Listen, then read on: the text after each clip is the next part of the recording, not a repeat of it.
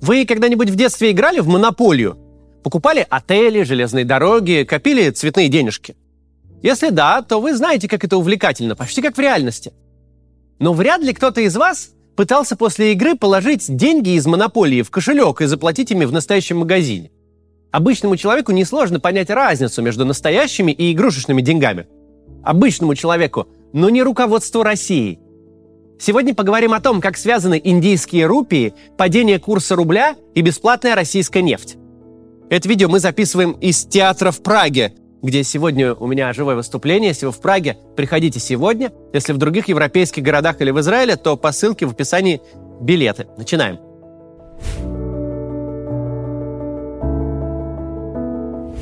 Нужно понимать, что у российской власти совершенно особое отношение к экономике. С одной стороны, правительство старается не делать совсем уж грубых ошибок. Например, долго пыталась не рулить ценами, не вводить плановую экономику, а руководство экономическим сектором доверяют компетентным специалистам. Люди во власти могут творить полную хрень в любых сферах, но они прекрасно помнят, на чем поскользнулся Советский Союз, и потому в экономическую систему лишний раз стараются не лезть. С другой стороны, президент России и его окружение уже много лет демонстрируют, что они не способны разобраться в хоть сколь-нибудь сложной системе. Им очень хочется исправить проблемы в экономике привычным способом, в ручном режиме, взмахом топора. Остановить инфляцию, запретив повышение цен, поднять курс рубля, закрутив ставку и обобрав экспортеров. В итоге получается нехитрый такой баланс. Кучка темных стариков знают, что сделают фигню, поэтому просят других людей отвечать за экономическую систему, а сами изо всех сил стараются не лезть. Иногда безуспешно, ведь руки ну, очень у них чешутся. Особенно они чешутся, когда речь заходит о долларе. Доллар, этот наглый, буквально везде. Покупать приходится за доллар, продавать за доллар. Как будто без доллара нельзя. И президент на нем нарисован слишком самодовольный. Будто знает, что он мировая валюта. А чего, собственно, и не в рублях платить? Или, скажем, в юанях? Тогда все будет понятно и хорошо. Отвяжемся уже от доллара, придумаем свою систему оценивания и заживем. Простой такой метод, против которого осторожно высказывался Центробанк. Ну кто его слушал? Точно уж не Путин.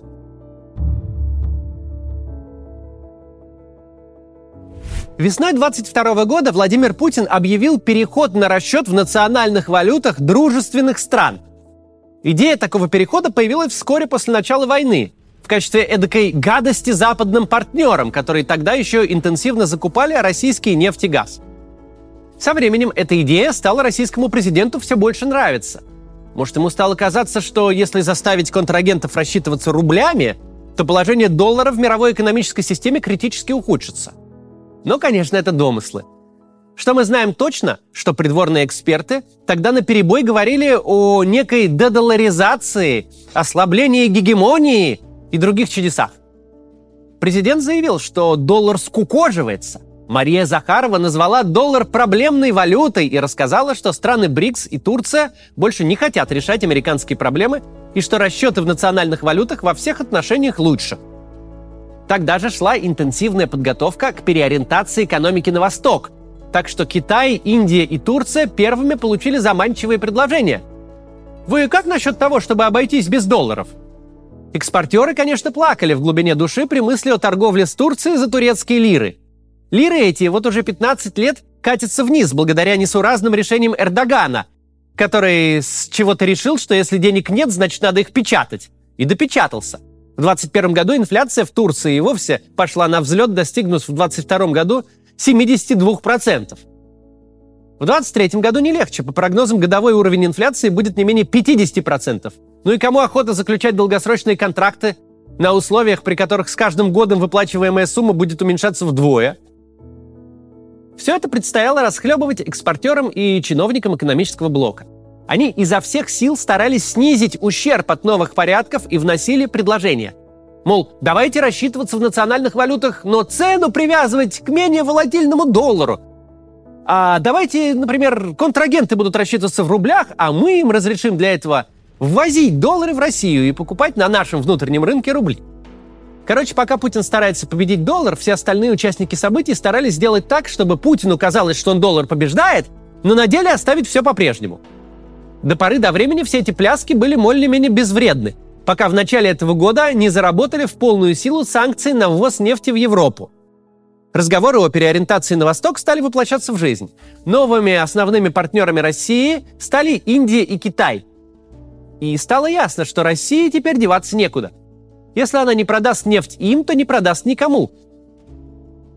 И вот тогда уважаемые индийские партнеры вежливо и спросили – ну так что ж там насчет расчетов-то в национальной валюте? Мы готовы платить вам рупиями. Чтобы понять, какая это смешная шутка, нужно немного рассказать о рупиях после небольшой рекламы. Доллар уже несколько месяцев стабильно идет вверх, подорожав за три месяца более чем на 40%. Пакеты санкций идут один за одним. В июне скакнула инфляция, все это настоящая головная боль для гендира любой компании, ведь он в таких условиях отвечает за весь бизнес и его сотрудников. При этом у гендиров и так нет лишнего времени. Операционка занимает массу времени, планы по выручке срываются, отделы продаж и финансов работают кое-как. На рынке не лучшая ситуация, толковых специалистов днем с фонарем не сыщешь, а привлечение инвестиций превратилось в ночной кошмар. Однако подавляющее большинство ваших проблем уже решалась гендирами ведущих компаний. Их опыт собрала Академия Эдисон в одном курсе генеральный директор. Преподавательский состав не только из российского бизнеса. Один из преподавателей, Ицхак Адизес, мировой эксперт по управлению, чьи методы применяют Coca-Cola, of America и Volvo. Программа курса — это 112 часов контента, который охватывает все зоны ответственности гендира, от продаж и финансов до инвестиций и управления командами — в основе обучения гарвардский кейсовый метод, где учащиеся погружаются в проблему и пытаются найти ей решение. То есть никакой голой теории, все применяется на практике. Всего в курсе 13 бизнес-кейсов и 10 практических заданий. Обучаться вы можете в удобном темпе. Эксперты Академии понимают, что у топ-менеджеров не так много свободного времени, поэтому учиться вы будете в свободном графике, без дедлайнов и экзаменов. Мало того, на курсе будет более сотни раздаток, которые можно сразу адаптировать под свой бизнес. Это сэкономит вам массу времени. При интенсивном обучении курс займет у вас 4 месяца. Выведите и себя, и компанию на новый уровень. Сканируйте QR-коды или переходите по ссылке в описании. Если введете промокод CATS, то получите скидку и личную консультацию с экспертом в подарок. Так что же такое рупии? Это на вроде игровой валюты. Они совершенно неконвертируемы, как цветные бумажки для настольной игры. В монополии они работают, а в реальном мире нет. Законодательство Индии запрещает вывоз валюты за пределы Индии. И если рупию другую вы еще можете вывести в кармане джинсов в качестве сувенира, то миллиарды рупий, уплаченных за нефть, не можете. Даже если бы вы чисто технически могли бы их вывести, то не смогли бы их продать и получить другую валюту. Нигде, кроме Индии, это сделать нельзя. А чтобы конвертировать рупии на индийских счетах в любую другую валюту, нужно разрешение Центробанка Индии. Конечно, наши экспортеры и чиновники давно и настойчиво просят индийский Центробанк разрешить им конвертацию в доллары. Но им все так же вежливо отказывают. А и зачем им соглашаться? Тогда деньги отдавать придется. Впервые о том, что деньги экспортеров стали скапливаться на счетах в Индии, заговорили еще прошедшей весной. Забавно было наблюдать, как менялись мнения российских спикеров об этой проблеме в течение полугода. Поначалу были бодрые комментарии, мол, Индия знает о сложившейся ситуации и делает все для ее разрешения, потому что отношения с Россией ей важны, ведь Индия заинтересована в наших поставках. Потом стало появляться растерянное «со временем, вероятно, будет найден выход». Видимо, к какому-то моменту российские экспортеры стали понимать, что это им важны отношения с Индией, что это они заинтересованы в поставках. Ведь России такие объемы энергоносителей девать некуда, никто их не купит, и продавать приходится на любых условиях, каких скажут. В итоге получилось так, что на счетах в Индии у России зависло свыше 30 миллиардов долларов. Это вообще-то больше 10% всего российского бюджета на этот год. И вместо вариантов вывода Индия предлагает купить на эти деньги что-нибудь индийское. Индийские товары, которые российским импортерам не так уж и нужны. Российский импорт из Индии за весь прошлый год составил только 2,8 миллиарда долларов. Сравните эту сумму с зависшей выручкой в 30 миллиардов. Что вообще можно импортировать в Россию из Индии? Лекарства и чай? Специи, перец и куркуму. Что там еще? Хну для рисования на ладонях. Нет, конечно, в Индии есть товары, которые России нужны. Но вот не задача. Товары эти под санкциями, и Индия их в Россию не продает. В конце концов, российские экспортеры совсем приуныли. И в сентябре этого года, когда Сергей Лавров наконец договорился с нашими индийскими партнерами, не о конвертации застрявших игровых денег в деньги реальные, конечно, но о том, чтобы владельцам застрявших денег разрешили играть в полную версию индийской монополии с недвижимостью и железными дорогами, тогда индийские партнеры предложили российским инвесторам деньги инвестировать в экономику Индии. Теперь последние смогут покупать индийские активы, генерировать себе еще больше бесполезных индийских рупий, которые из страны вывести все так же нельзя. Отличный ход, Сергей Лавров. Недавно российским экспортерам удалось таки добиться от покупателей нефти частичной оплаты в юанях. Индийскому правительству это, понятное дело, не понравилось. Китай – конкурент и соперник Индии. Зачем им своей торговлей увеличивать ценность валюты Китая? Недовольство индийского правительства оказалось так велико, что вот уже целых семь танкеров нефти, привезенные в Индию, остаются неоплаченными. Намек ясен. Жуйте рупии, дорогие российские партнеры. И все тут. Деваться некуда. Невозможно представить, чтобы эта история была возможна до войны, ведь у России не было таких огромных излишков нефти, чтобы продавать их в Индию. Это со всех сторон невыгодно, особенно по сравнению с торговлей с Европой. Выше затраты на транспортировку, сложнее расчеты, да и цены, по которым покупает Индия, гораздо ниже европейских. Неудивительно, что до войны наш экспорт в Индию был примерно в 4 раза ниже, чем сейчас. Российская власть говорит о переориентации на восток как о сознательном выборе России – вот только эту переориентацию анонсировали как минимум с 2014 года, а реальные шаги были предприняты только после начала войны. Потому что ни один экспортер себе не враг. Никто не хотел торговать ресурсами дешевле и с более высокими издержками. Тем более за рупии. Это не выбор, это вынужденный шаг. У России нет опции придерживать нефть и не торговать. Возможности хранения ограничены, а уменьшить добычу – это сложная техническая задача. В скважине так просто насос не отключишь. Скважину придется консервировать. После этого затраты на расконсервацию скважины будут практически равны бурению новой. Вспомним 2020 год, когда из-за пандемии спрос на нефть упал. Даже тогда поставщики предпочитали продавать нефть за любую цену, но не останавливать добычу. Иногда это приводило к анекдотичным случаям, когда цена фьючерса на нефть в момент поставки была отрицательной. Буквально это значило, что инвесторы были готовы приплатить тому, у кого пустое хранилище, и кто готов эту нефть забрать. Россия пока не в положении таких инвесторов, но уже недалеко. И это прямое следствие войны, санкций и изоляции. Это никакой не выбор, это обстоятельства, которые тащат нашу страну по всем кочкам и канавам. Для того, чтобы у России в самом деле был выбор, нужно было всего лишь не начинать агрессивную войну. Да, российская власть говорит, что цели наложенных на Россию санкций не достигнуты, что Запад не смог помешать России вести торговлю энергоносителями.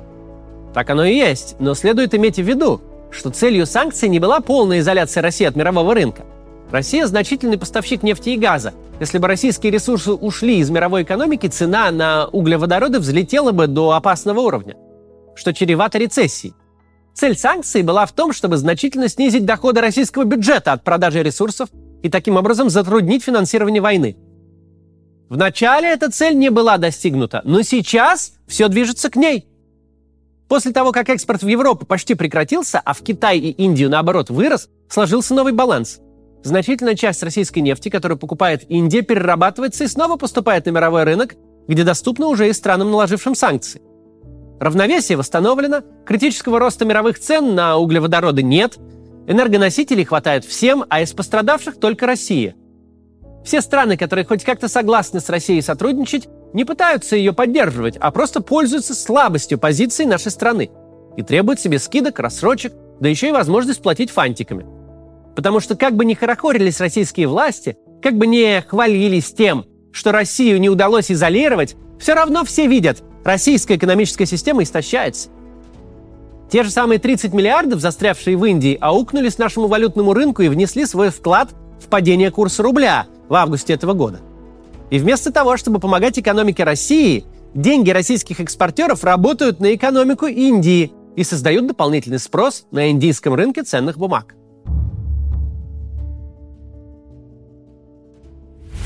Вся эта история с индийскими рупиями со всеми уступками партнерам существует не сама по себе, а как часть всеобъемлющего провала России во всех сферах. Война не только преступление против Украины. Война калечит и Россию. Наш режим не одно десятилетие использовал торговлю углеводородами, особенно газом, как рычаг давления на своих партнеров. Манипуляции эти всегда сопровождались понтами. Мол, мы ничуть не дорожим этими плохими покупателями, мы всегда сможем продать другим, хорошим – как будто эти хорошие, вроде Индии и Китая, все время стояли с мешком баксов и ждали, не проляжет ли случайно в их сторону газовая труба, не приплывет ли российский танкер. Российский режим посчитал, что уменьшение числа потенциальных партнеров пойдет государству на пользу. Дескать, отвернутся от нас только плохие партнеры. Будет повод, наконец, торговать с хорошими. Но план не сработал. После начала войны Россия уже никому не равный партнер. У нее нет выбора. Она берет, что дают. Это даже иронично. Сейчас начинает забываться, но очень долго рубль в народе называли деревянным, имея в виду его неконвертируемость. Долгие годы специалисты работали над тем, чтобы сделать его полностью конвертируемым. И достигли это. После чего война в Украине разрушила и это важное достижение. Теперь Россия вынуждена торговать за еще более деревянную валюту. Но выбирать ей уже не приходится. До завтра. Приглашаем вас на живые выступления Максима Каца. Вы сможете увидеть закулисную жизнь канала и запись ежедневного ролика, а во время общения с залом сможете задать свой вопрос Максиму. Берлин, Прага, Лимассол, Амстердам, Вена, Тель-Авив, Цюрих, Париж, Рига и Милан. Билеты на сайте maximkatz.com.